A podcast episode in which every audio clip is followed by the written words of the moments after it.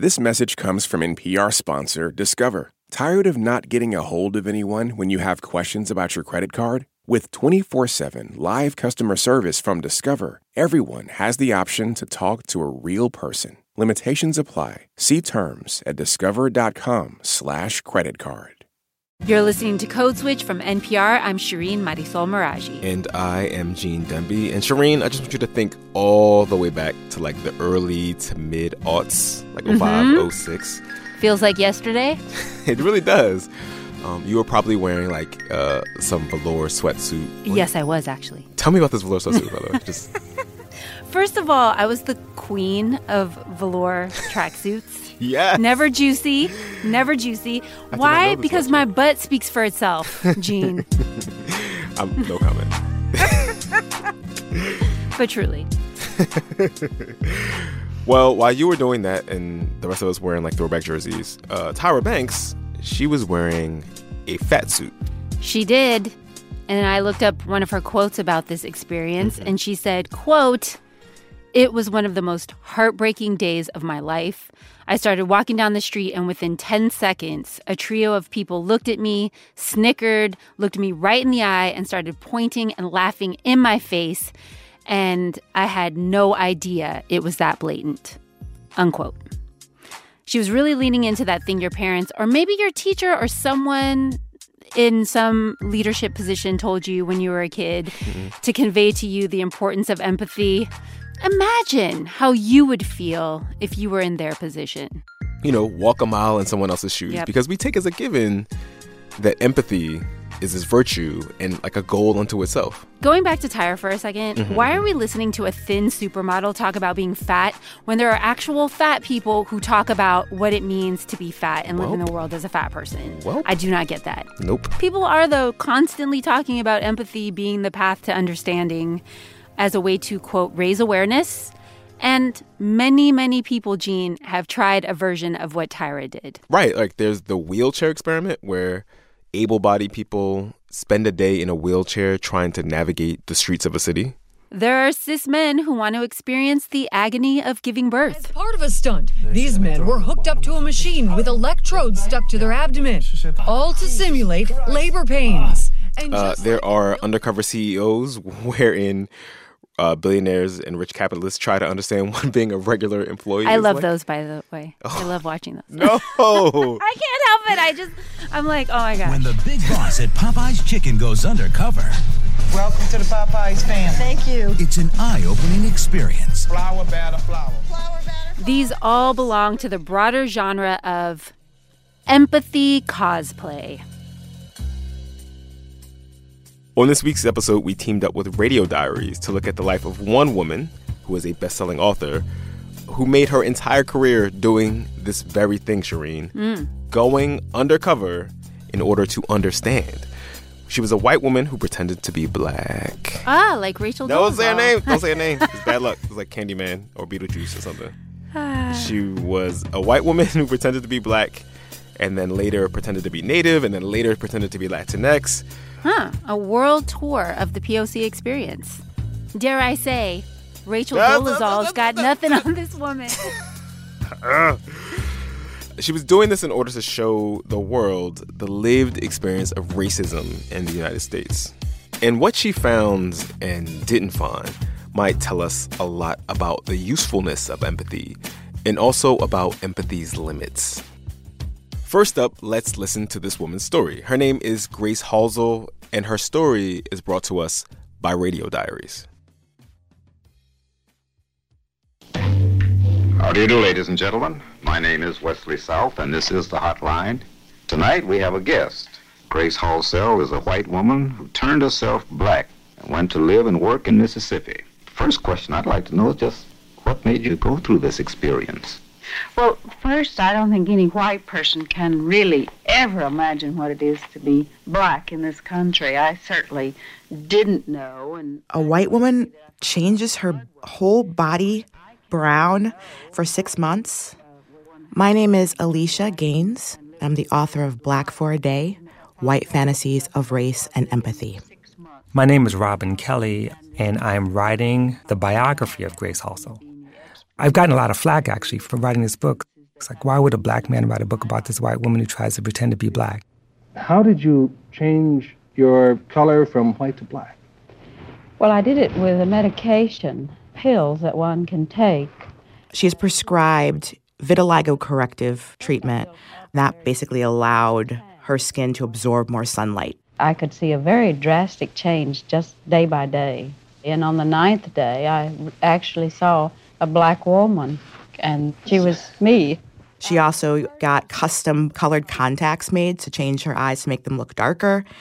And she put on a shabby dress and tied a kerchief over her hair. And off she went on her adventure. Soul Sister by Grace Halsell. I will no longer carry my identity card that has always provided me with special status white American, member of the club. I will be going to a black country, beseeching, Let me come in, accept me as one of you, a black among blacks. This is the address 291 Roosevelt Street, where Grace Halsell lived when she was here in Indianola. My name is Carver A. Randall. I knew ahead of time why she was here. I was president of NAACP in Sunflower County, Mississippi. Best I recall, she was about five seven. Her skin was real rough and deep brown. You know, I thought it was strange in 68 posing as a black woman. It was dangerous. If the white community found out who she was and what she was about, she could have been killed very easily. And if somebody engaged in something that they know is dangerous, to me, that's either a fool or a brave person. In my opinion, she was a little of both. One, two, three. This is Tuesday, November the 19th. When Grace was doing the research for Soul Sister, she used a cassette recorder and she would record her thoughts.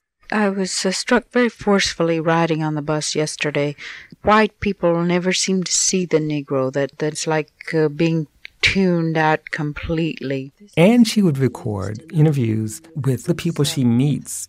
Tell me a little bit about what you were saying. They treat you, uh, well, you're black and you're just going to have to be back here. This is your place here. I, would like for you to tell me just how you got started in the movement. Well, I can hardly remember a time that I really wasn't involved. White people always come along and kick you around and wish that the Negro people are not going to take anymore off of nobody. Uh-huh. Now, everyone tell her name.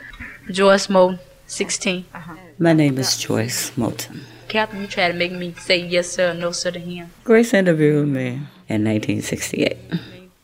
Guess what? I thought she was black. I didn't know Grace was white until I read the book. Wow. Hello, Grace.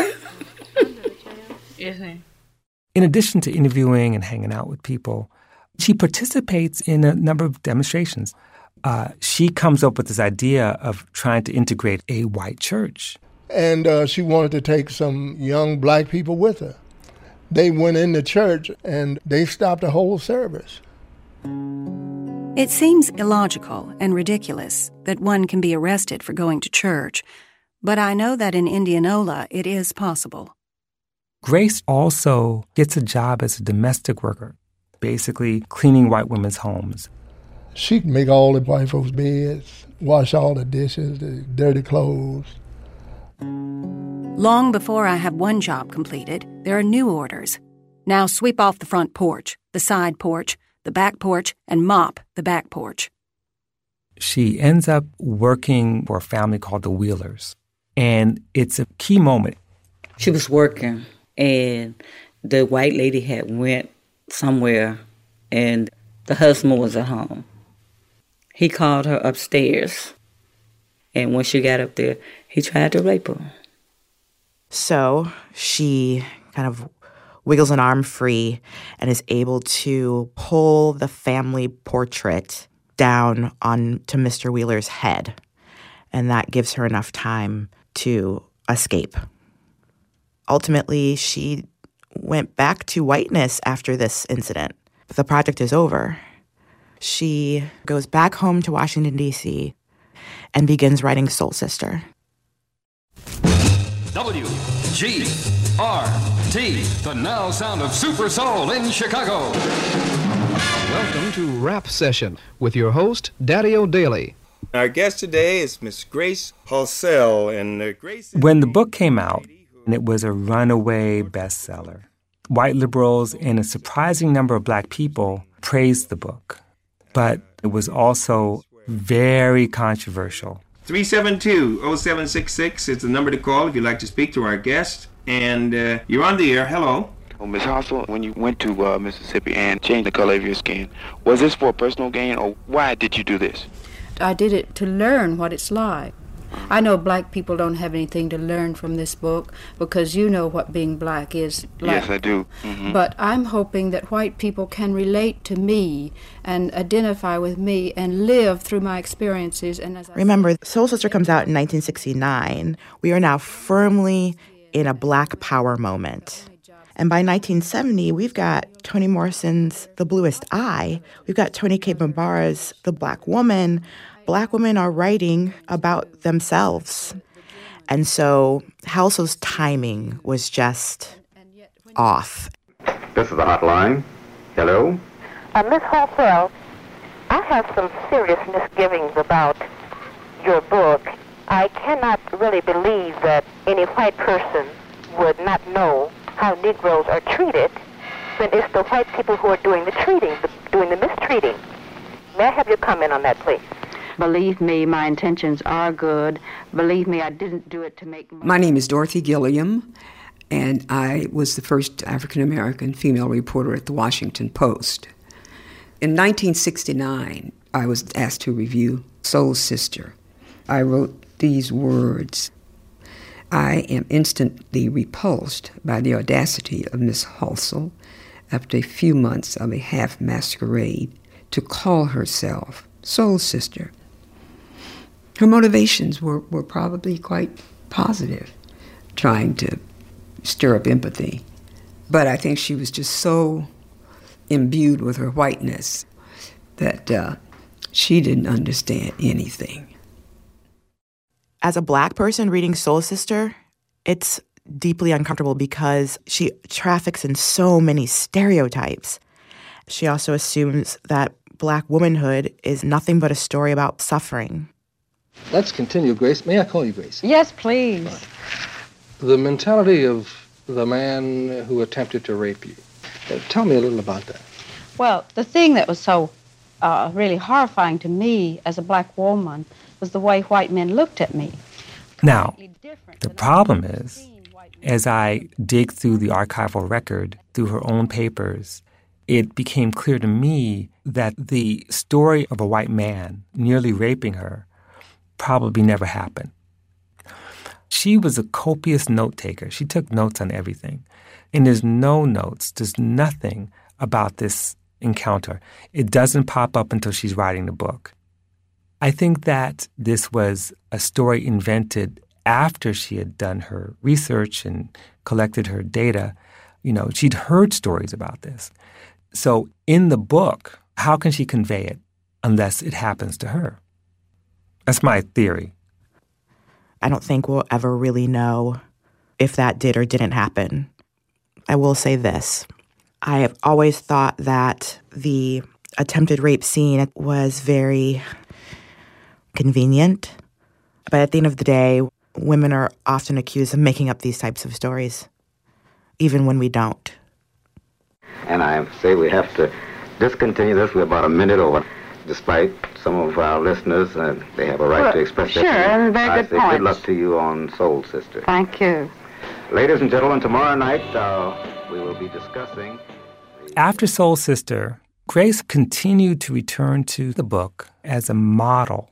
She publishes Bessie Yellowhair. In that book, she has turned herself into a Navajo woman. She then writes The Illegals as a Mexican undocumented worker. She found her calling, I guess. She published 11 books. They're all about what it means to live in other people's shoes and other people's lives. And that's part of what she thought about as empathy. I think what she did, for all the faults, was a courageous thing. Courageous? I would call her adventurous. Grace Halsell deeply believed that if we all understood each other, then racism will be over. But that's not how this works. The problem with empathy is that it's seductive enough that people think it's enough. I think I may be the only scholar on the planet who's somewhat sympathetic to Grace Halsell. Grace made a choice to run toward the minefield of race rather than run away. Nothing in my experiences prepared me for going to the South as a black woman. And why do I say I couldn't do it again?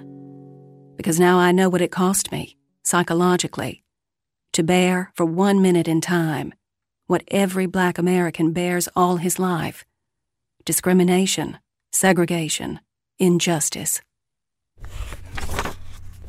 I need to go back and read that book again. I like Grace, but I don't think Grace had a notion of what it was like to live as a black person. No way. no way. I've been black all my life. You know, there's a lot I don't know about me. Whew. There is a lot to pull apart there. Indeed. Which is why I wanted to talk to Alisha and Robin about Grace Halsell. And my conversation with them is after the break. Looking forward to it. Stay with us. This message comes from NPR sponsor Squarespace. Kickstart or update written content on any website, product description, or email with Squarespace AI, generating instant personalized results that know and show your brand identity. Explain what your site is about, choose your tone, and enter what you need to get short or long form text. No matter the placement, Squarespace AI makes it easier to go live, stand out, and succeed online. Use code CODESWITCH to save 10% off your first purchase of a website or domain. This message comes from NPR sponsor FX, presenting Clipped, the scandalous story of the 2014 Clippers owner's racist remarks captured on tape and heard around the world. The series charts the tape's impact on a dysfunctional basketball organization striving to win against their reputation as the most cursed team in the league. Starring Laurence Fishburne, Jacki Weaver, Cleopatra Coleman, and Ed O'Neill. FX's Clipped, streaming June 4th, only on Hulu.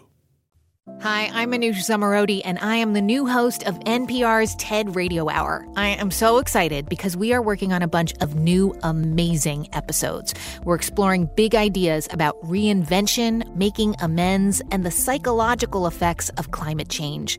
Our first show drops March 13th. Please join me. Gene. Shireen. Code Switch. So, as we heard before the break, Alisha Gaines and Robin Kelley were trying to make sense of these exploits that Grace Halsell undertook and her sojourns into blackness. And as you heard, Alisha wrote a book called Black for a Day White Fantasies of Race and Empathy. And that book looks at a bunch of different white people who have forayed into blackness. A bunch of different white people who have forayed into blackness. I just needed to repeat that. A bunch. More than one. Uh, and Alisha, who was a professor at Florida State, she writes about the period of Halsell's life that's depicted in Soul Sister specifically. Mm-hmm. But Robin, who is a professor at UCLA, his forthcoming book looks at the wider sweep of Grace Halsell's life. So I got a chance to pick their brains about what Grace Halsell's escapades sought to accomplish when it came to racial justice and whether they thought she accomplished them. Here's Alisha. It's a good question. It's a question I'm still wrestling with. I think that when we sort of wholeheartedly embrace empathy as a solution to racial justice, mm, that's not enough. And often we don't talk about sort of the power dynamics that uh, happen when you're trying to stand in someone else's shoes, or in the case of Halsell, literally standing in someone else's skin. I think that the empathetic impulse can be useful when it mobilizes an action or um, mobilizes actual solidarity. But when it's just sort of, oh, wow, I really feel deeply about that thing, I'm really trying to understand, and now I do. Th- that's the failure to me. I don't think Soul Sister produced much empathy on the part of the audience she was trying to reach, which was white readers. And the unfortunate thing about the way the story is told is you don't actually get deep into the way that black people as a collective uh, you know, dealt with each other, dealt with the movement, dealt with the modes of oppression. So she comes out of it with a wrong-headed understanding of what's the problem. Mm. Part of the problem is, you know, empathy itself doesn't always produce a moral response. You hmm. know, and this is Paul Bloom wrote this book called Against em- Empathy. He makes many claims, but the most important might be that we have limited capacity for feeling the pain of others. What we do is we tend to identify not with collectives, not with movements, but with individuals. Mm-hmm. And we, we then identify with those individuals, which then reinforce exclusion. It could reinforce racism, it could reinforce sexism, ethnocentrism. And in the case of Grace also, or maybe all these kinds of racial experiments, part of Bloom's argument is that we're not able to sort of literally step outside of ourselves and our subjectivity to become someone else what we do is we lob onto those people we identify with. Um, one of the brilliant things that Alisha talks about in her book, for example, is the way that Grace Halsell pathologized sexuality and gender, specifically because there are these queer characters who come up in her story. And she comes to this really bizarre conclusion that the lesbians with whom she's living in this guest house and the trans man who's working in the restaurant are somehow denied the right to be real men and real women because of racism. That is, her attempt to identify with the other still depends on identifying with herself in the other. That is, a cisgender, heterosexual white woman as a black woman. Robin brings up out of a out of a very weird book one of the weirder moments, um, which is she kind of looks around this guest house and realizes, oh, my God, these are lesbians. Um, and in, in so doing, she basically like says that they're not real men and women because of racism, and then kind of dismisses queer black folks as not being authentically black. She does this move again when she is working in Harlem Hospital and the other secretaries are too, you know, kind of class aspirational and they're too much like white people and she wants to find authentically black people so she goes to Mississippi. Hmm. But there's this constant like as Ryman was saying if she can't find the exact facsimile or copy of herself in the black women that she's meeting or encountering then she kind of dismisses them. By the way, I should mention that her time in Mississippi amounted to little less than three weeks. So she was in and out. She was in and out. She only really worked as a domestic for two days altogether. Mm-hmm. Her time in Harlem came out to, I think, I calculated about four weeks. She spent as much time in the Virgin Islands darkening herself as she spent in Harlem. Wow. So it's not like she spent a year or six months, you know. It wasn't like a deep dive. She was just a tourist. Basically, yes, a tourist. And again, the Mississippi experience was sharply different from the New York experience. Though in New York, she tells a story about showing up with $20 in her pocket and a shabby dress and trying to live like a black woman. Well, as soon as she got there, she deposited $200 in her bank account at Freedom National Bank. $200 in 1969 money. Oh, yeah, in 1968. and then a couple of times, you know, she would leave her apartment or, or boarding house or guest house and go to the Upper East Side, and she was having an affair with Peter Lisagor, the very famous Washington Post journalist. And so she'd spend the night with him. And this one letter she wrote where she talks about how she's in this luxury hotel with Peter Lisagor, and she looks in the mirror, she sees herself dark, and she just hated herself. Wow. You know, that's not in the book. but how she was so ugly and would he find her attractive. So she was able to escape and find some respite among the sort of suffering she talked about uh, in Harlem. It's, it reminds me of one of those jokes you always hear folks say, like, you couldn't survive a month in Muskin. You know what I mean? she literally had to, like, take a self care break and just opt out. Absolutely. wow. Alisha, has anyone who has tried to do this done this like relatively respectfully and thoughtfully? Um, I mean, I, I, I, I know I sound like a cynic, but I don't think so. There is a horrible like reality TV show in 2006, which I talk about in the book called Black White, and it's two families, one black, one white, and they like switch races, like Hollywood style prosthetics and makeup. And there, there's a brief moment where the born white daughter Rose I've never experienced what it's like to be treated black. has this conversation with her mother and she's just realizing that this ain't it this the fact that she's you know black and that she's got this newly textured hair and she's learning slam poetry she realizes in the project this is not how we're connecting. Like this is not understanding. She's like i am briefly flirting with an understanding but there's so much i'm realizing that i just won't know. Mm-hmm. And it's like the closest someone who's done this that I've talked about gets to making that declaration very clear. Mm-hmm. I mean, this only happens after a few days of this. She later outs herself to her slam poetry class and tells him, like, look, I'm a white girl. I can't do this. And so that kind of level of self awareness was helpful, but I don't think many of them are pulling this off thoughtfully. I mean, you can think about where I end the book with Rachel Dolezal. I mean, she's still out here in these streets. I was hoping we were going to get this whole thing without invoking name. Of course we can't. of course we can't. She's still hanging on after the critiques, after her own sons are kind of begging her to stop. And to me, it's just the ultimate evidence of white privilege is just to, in the face of critique, keep doing it. It seemed like a central point of disagreement between the two of you is whether or how much Grace Halsell's motives mattered in the end. But it doesn't actually sound like y'all are that far apart on this. So, in some ways, I actually don't think her motives matter if we isolate her story to Soul Sister. To me, um, Soul Sister was unintentional, but it became a way to think about colonialism. Hmm. And the analogy of colonialism became the window, the framework for her to understand the reservation, the barrio, the border, and later the occupied territories in the West Bank. That's to me where the motivation matters.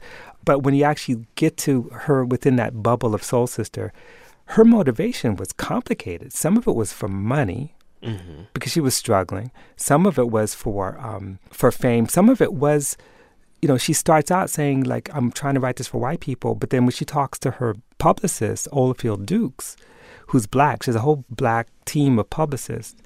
She's like, "I want the black people to love this book." You know?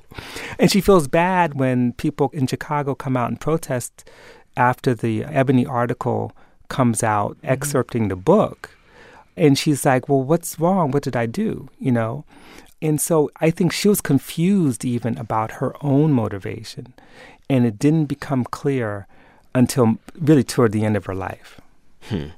How did it become clear at the end of her life? I don't want to spoil your book, but Oh, no, it's not, nothing to spoil. It's, I, I wish you could help me finish it. Um, you know, toward the end, I think sh- on the one hand, she recognized the limits of trying to walk in someone's shoes, the limits of empathy, that really there can be no radical empathy. But at the same time, she began to pull back with the lens away from herself, away from the individual, and began to think more about structure and think more about economy. And so one of the things she did late in her life was she went to Bosnia and she interviewed all these women who were raped. You know, it's very, very difficult work. And I think that her experience with Soul Sister and the mistakes she made helped her become a better journalist, a better listener, and to sort of become less self referential. Hmm. Uh, Alisha, you sort of look more narrowly at the experiment itself. So I'm curious as to what you make of this question about her motives. I mean, I definitely don't think that Rob and I are um, as oppositional as maybe the piece suggested. I do narrow down on Soul Sister. And so it's easy to critique Soul Sister. It's not a good book, it's a weird thing. I mean, and I agree with Robin that if you look at the longer trajectory of her life and definitely her later work, she is talking about system structures and institutions in a way that I'm very critical of the fact that she doesn't in Soul Sister. Hmm. So I do Right. believe that Soul Sister is sort of the beginning of developing awareness and consciousness around these things. But that's not my book. so I get to talk about Soul Sister, which is just, it's ridiculous. I mean, just like Black Like Me is ridiculous. And some of the conclusions that she makes in it, you're like, okay, that's, I mean, that's not very helpful, especially at this political moment. Black women are already writing about being black women, even though she is Mm, supposedly writing this book for women like her, that she could be using that privilege in a different way. Hmm. I do think that her motive, in the case of Soul Sister, matters. And I do think it's complicated. I mean, she talks about wanting a personal experience. She talks about wanting to sort of open herself up to, you know, what she's going to find out about herself. So I think that's part of it too. Um, But then that she can just take a rest from it when she feels like it in the Upper East Side in a nice hotel. Black folks don't get that luxury or option. Yes, that is a very good point, Alisha. It is a good point. Although, yeah, I mean, if we do reparations, let's get on this uh, these hotel rooms on the Upper East Side. You know what I mean? Put that in the package.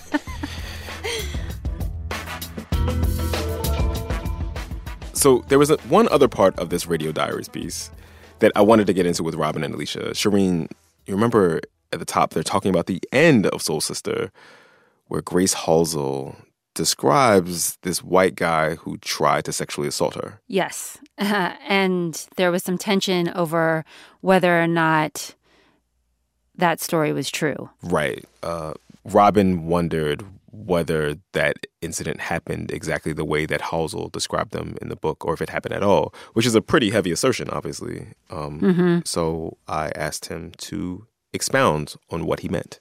There's a little bit of a question on my part, at least, about when and how and if that particular incident happened, or if she was trying to convey the story of someone else to create that narrative arc where the final sort of coup de grace is that escape from a rapist who's white. And so you think that that was like a writerly embellishment? Well, you know, I want to be real careful here because, you know, this is not about whether I believe Grace or not believe her, because there's evidence in the book I'm writing where she's been sexually assaulted before this. Mm-hmm. And I think that it's quite possible this could have happened, no question. But there's some other pieces of the story, like the fact that it happened in Clarksdale and she was only in Clarksdale for one day, and that's the same day she was meeting with Aaron Henry. Hmm. It happened with the one person who has a pseudonym but no actual name. Hmm. She has no notes on the event.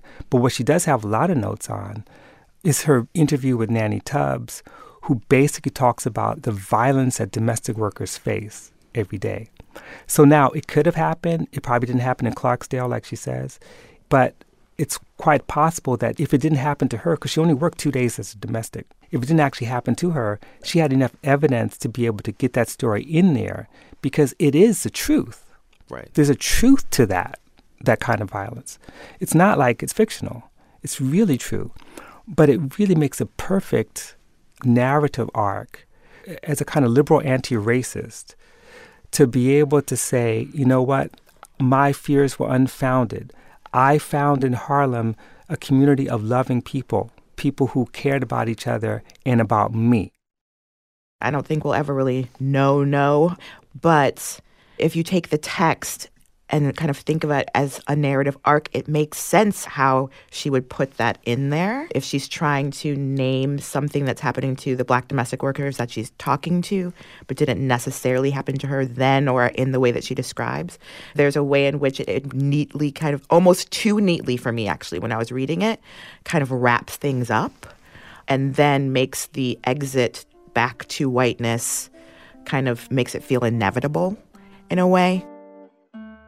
My worry is that to pose the question may open the door for questioning everything she writes. But to me, the irony is that sometimes the fiction is the most authentic. Hmm. What didn't happen may be even more authentic than what did happen. Huh. Hmm. In terms of her trying to project another life, not her own.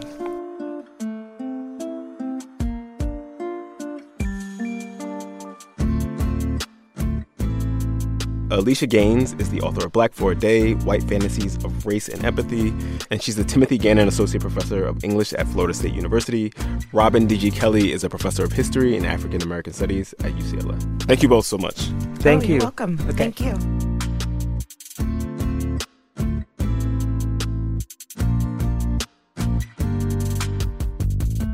All right, y'all, that's our show. And just a quick note Carver Randall, the former head of the Sunflower County, Mississippi NAACP, who you heard from in the Radio Diaries piece, he passed away after he was interviewed for this story. Rest in peace, Mr. Randall. This episode was a collaboration between Radio Diaries and Code Switch. The Radio Diaries documentary was produced by Sarah Kate Kramer with help from Joe Richmond and Nellie Gilles. It was edited by Deborah George and Ben Shapiro. The Code Switch part was produced by Jess Kung and Leah Donnella. It was edited by Leah. Please follow us on Twitter. We're at NPR Code Switch. You can follow Shireen at Radio Mirage and me at GD215. You can follow Radio Diaries at Radio Diaries. Please get at us. Our email is codeswitch at npr.org. Subscribe to Code Switch on NPR One or wherever you get your podcast. Please do. For more stories from Radio Diaries, subscribe to their podcast. And a shout out to the rest of the Code Switch team Kumari Devarajan, Karen Grigsby Bates, Ellie Johnson, Natalie Escobar, Steve Drummond. Our interns are Diane Lugo and Isabella Rosario. I'm Gene Demby. And I'm Shireen Marisol Meraji. Be easy, y'all. Peace. On a secret military recording, a sound so haunting, one scientist believed it could change the world. My mind was racing as I listened to this, and I thought, this, this is the way. Join NPR's Invisibilia for the first episode of our new season. This advertisement comes from our paid sponsor, Fundrise. High interest rates mean that real estate assets are available at a discount compared to previous valuations. The Fundrise flagship fund plans to expand its billion dollar real estate portfolio over the next few months. Add the Fundrise flagship fund to your portfolio at fundrise.com/npr. Carefully consider the investment objectives, risks, charges, and expenses of the fund before investing. Read the prospectus at fundrise.com/flagship. This message comes from NPR sponsor BetterHelp. When you're carrying around a lot of stress, therapy is a safe space to get it off your chest. If you're considering therapy, give BetterHelp a try at betterhelp.com/npr to get 10% off your first month. Do you wish stories could unfold over 3 hours rather than 3 minutes? You tired of doom scrolling? Trying to find humanity? Or maybe a deeper understanding of why the world is the way it is? Listen to Embedded, NPR's original documentary series. Find us wherever you get your podcasts.